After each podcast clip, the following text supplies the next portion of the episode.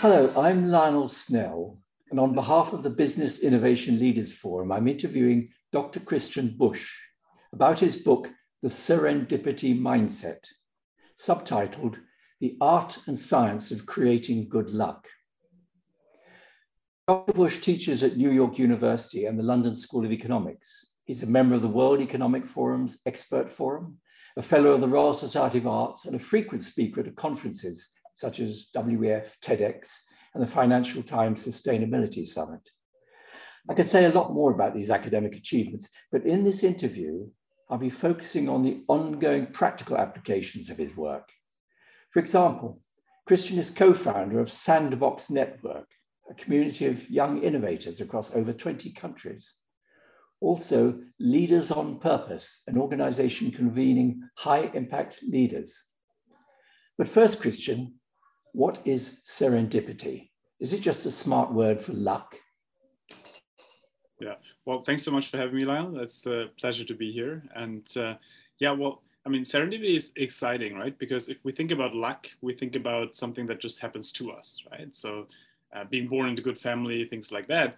But actually, serendipity is, is that smart luck that we create ourselves, right? And so, you know, uh, give you an example, take a serendipitous discovery. Uh, one of my favorites is the potato washing machine.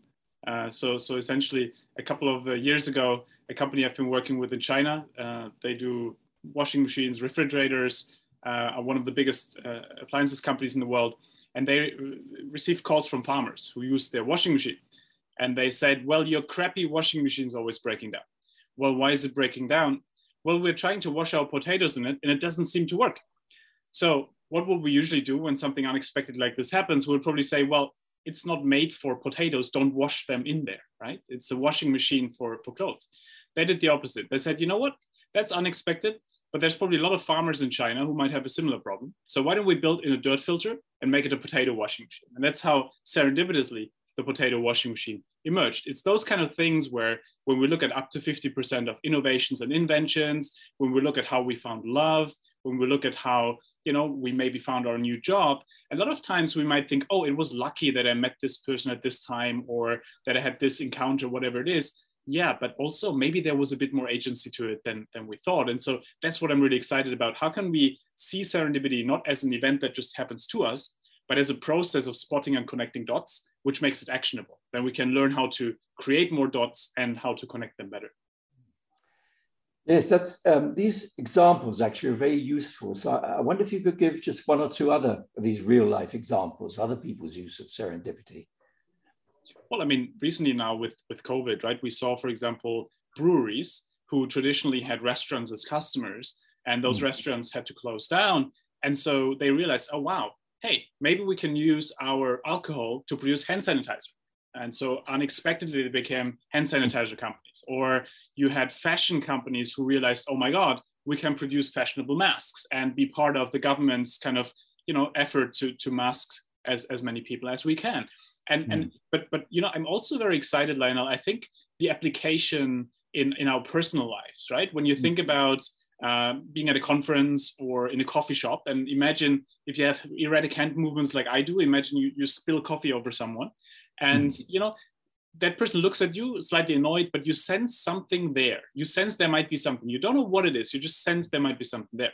Now you have two options, right? Option number one is you just say, I'm so sorry.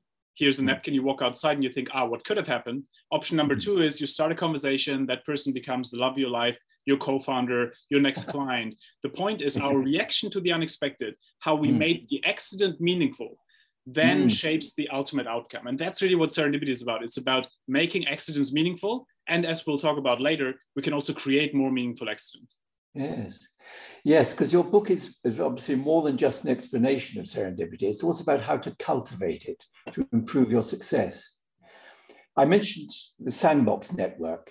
Could you tell us about some of these sort of ongoing projects that you have been involved with?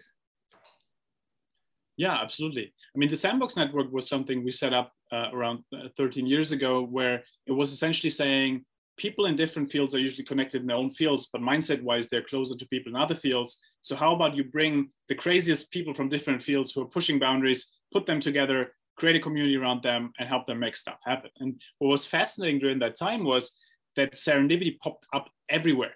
You would go to a dinner and it would people would say, "Oh my God, such a coincidence! Such a coincidence! Such a coincidence! Such a coincidence!" And I got hmm. really excited about that idea of, wow, can you accelerate this? Is there a way to accelerate those kind of positive coincidences?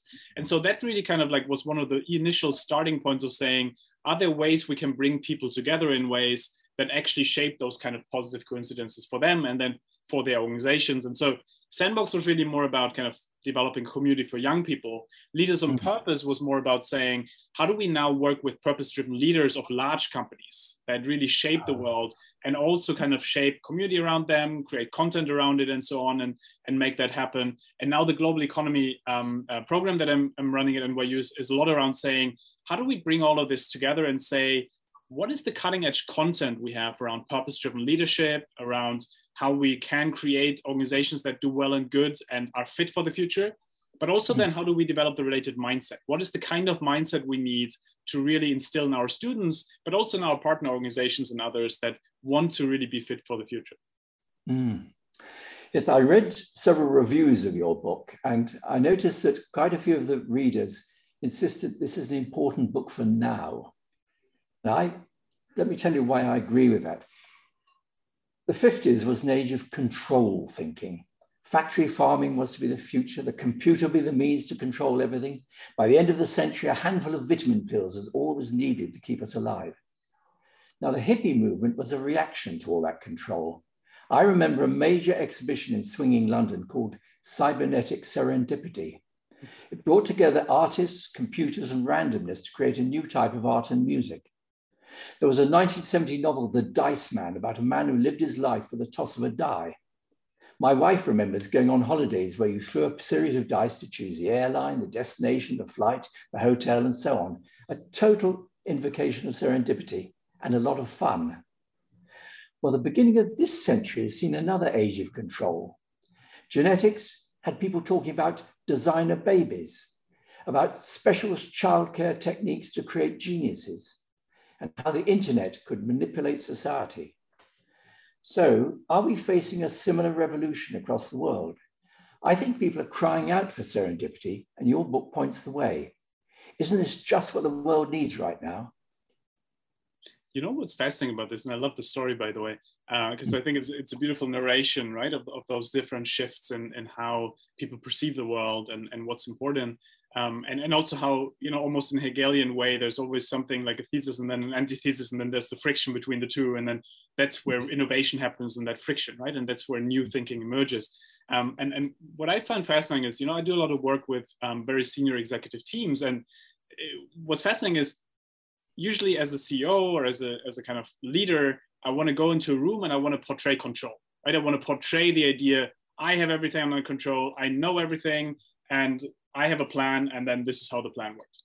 Now, when you now work on this, and what I found fascinating is that when people articulate what really happens, right? How uh, at MasterCard you would have a vision of bringing hundreds of millions of people into the financial system and having an approximate strategy, but then actually an interaction with someone in a local context would help to redefine the strategy and mm. seeing that that actually is part of a very healthy corporate culture that allows for those ideas to emerge and to be, become part of the plan then it's fascinating that we see that reframing away from oh my god the unexpected is a threat. It's something that threatens my authority as a leader. It's something that threatens our plan to becoming part of the plan.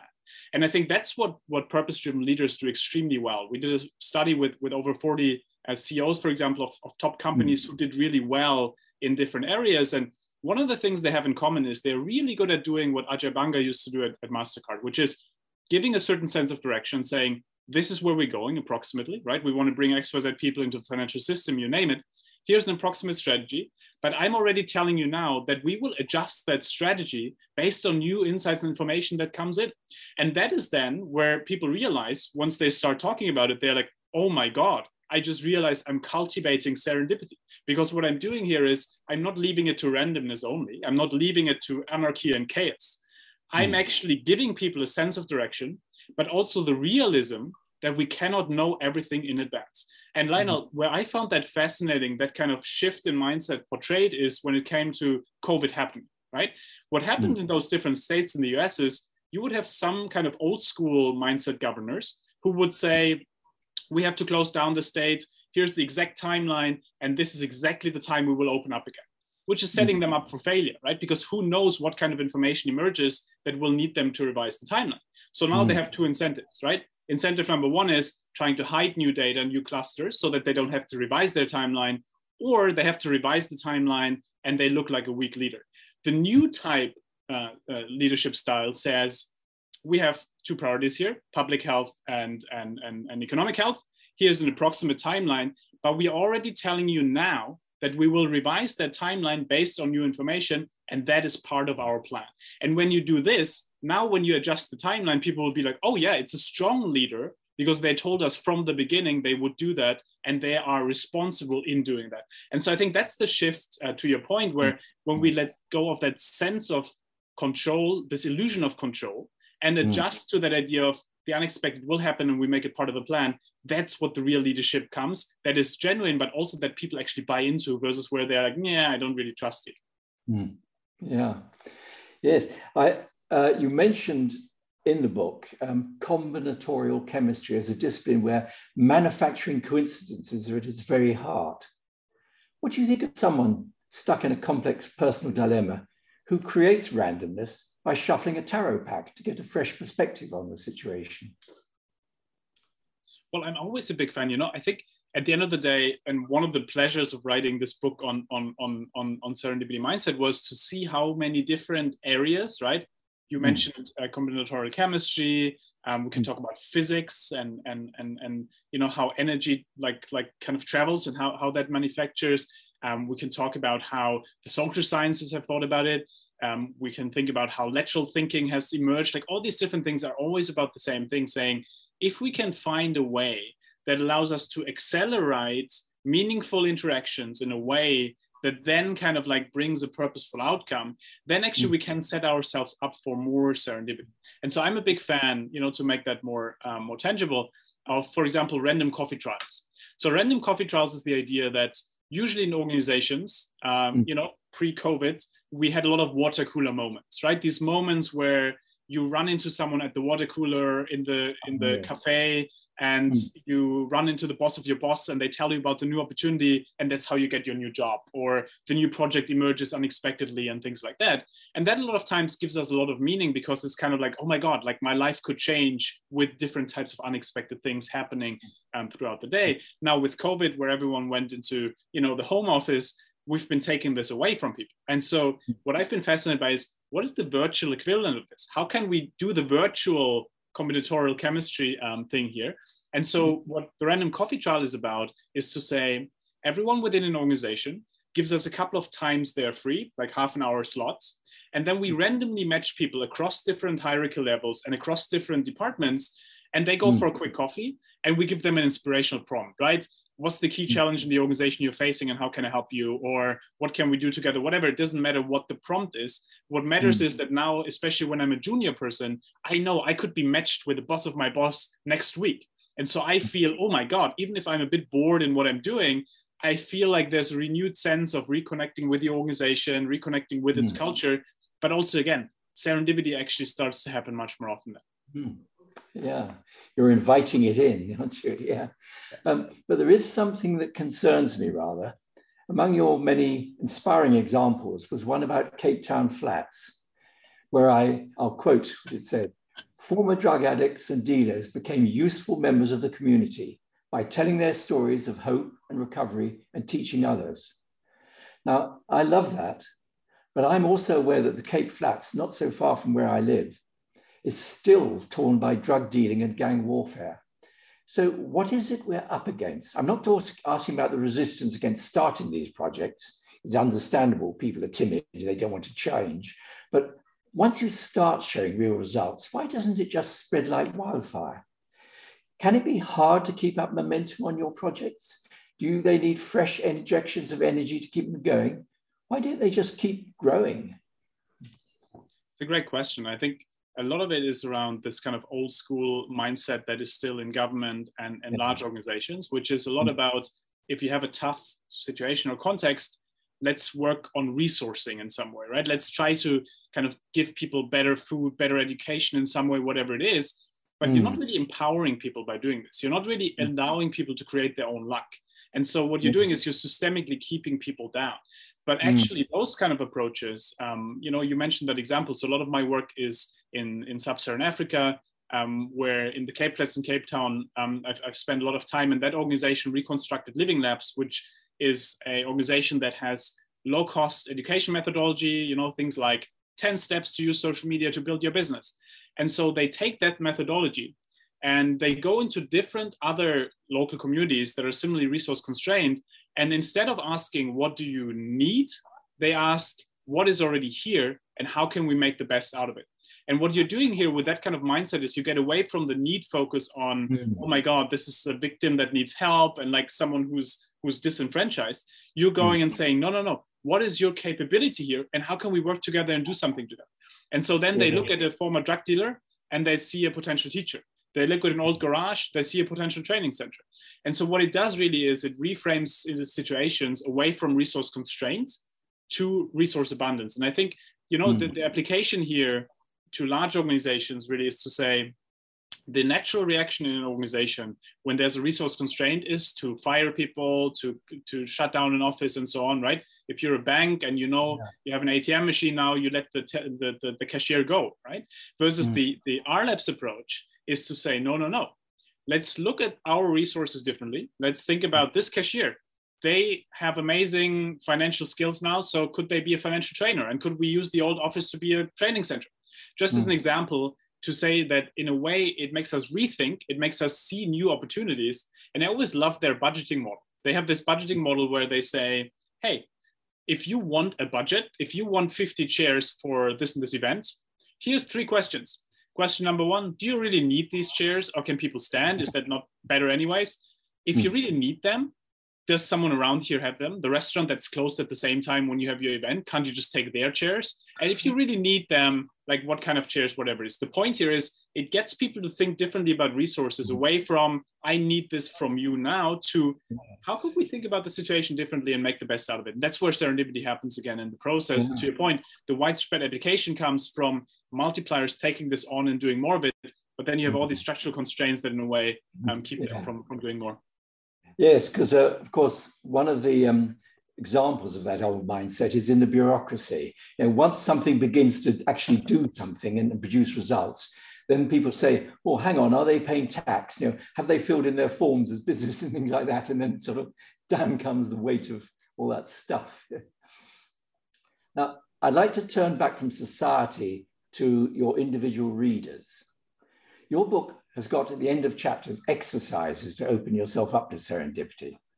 I'm too old to start changing my life big time, but I did take your book's serendipity mindset test and I scored 120. Am I doing okay? I, I think you can be proud of yourself. And, and you know, it's interesting, Lionel, I think you're, you're hitting on a really good point there, right? Which is this is not about going in and saying, I have to change everything what I'm doing. This is mm. about small behavioral changes. It's about yeah. saying, can I ask slightly differently questions instead of asking someone, what do you do? Can I ask, you know, what do you enjoy doing?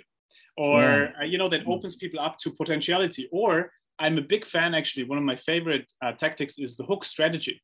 And the hook strategy is essentially about saying, how do you bring interesting talking points or interesting like things into a conversation just seed them and then see how the other person reacts so you hmm. know, to make it concrete, there's this technology entrepreneur in London, Oli Barrett.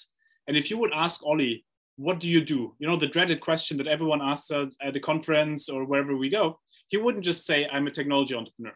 He would say, I'm a technology entrepreneur, recently started reading into the philosophy of science, but what I'm really excited about is playing the piano. And so what mm-hmm. that does is now you could be like, oh my God, such a coincidence. I've been hosting piano matinees. You should come by oh my God, such a mm-hmm. coincidence. My sister is teaching on the philosophy of science. You should give a guest lecture. The mm-hmm. point is, we can see these couple of things where other people can connect the dots for us. And so I'm a mm. big fan of doing a serendipity journal where you just write down what are the key areas of interest I have at the moment. And how do mm. I, just in a side note, you know, when I, for example, go into a new meeting, um, depending on what I do around the serendipity mindset, which is my core focus at the moment, I'm trying to bring in to say, hey, I'm so sorry, I just came from XYZ meeting. We're talking about curricula around serendipity mindset, but now I'm really here and I'm so excited. And so the point is, I just seeded this notion where a lot of times people go, "Oh my God, I didn't even know you want this in curricula. My uncle is running a school. I should put you in touch." You know, it's these kind of things where you're just seeding mm-hmm. these small things, and then you let people pick up the things they're really interested in. And in organizational context, that's how a lot of times client leads emerge, right? You you you allow a little bit more information to then have people connect the dots and get a new client. Mm. When you were saying that, I couldn't help thinking about Joseph Campbell's famous saying, "Follow your bliss." That's part of it. Sure. um, now, I, I, I, thought when I was doing the, the mindset uh, test that I was going to be a really high scorer until I came across your later questions, which were more about sort of boldness and chutzpah. If I was lucky enough to pick up Elon Musk's wallet in the street, I could see loads of opportunities, but I'd probably be too shy to say, hey, Elon, you owe me one. Might that suggest that serendipity is more an opportunity for extroverts to strut their stuff? How can less outgoing types benefit from this? Any ideas? Yeah, definitely. Well, I think there's there's three things to that. One is I'm a closet introvert, right? So I'm the kind of person, yay, let's speak at a big conference, and then I kind of like need recharging time for a day or two to really say, wow, okay. and and so I'm always trying to look for opportunities to actually mm-hmm. not have to do as much of kind of interaction all the time. And so one way that I found extremely useful is to have mm-hmm. extroverts around me who take my ideas. So if I go to an event, I talk with the host first and say, mm-hmm. hey, look, like this is the serendipity mindset, just in case you're excited. And a lot of times people like then talk about that idea because it's a nice excuse for them to actually talk about something different that they usually talk about with people mm. when they're hosting something, right? And so it's really about saying, how do you have extroverts around you whom you can seed an idea with and then they can run with it. So that's oh, one. and i've seen that with with companies right? When I, like one of my clients is an insurance company and they you know when they go into a new school where they want to sell insurance to a couple of people they just meet a couple of multipliers at the beginning and they just seed the idea and then they see them walk around right and say oh my god have you connected with this person?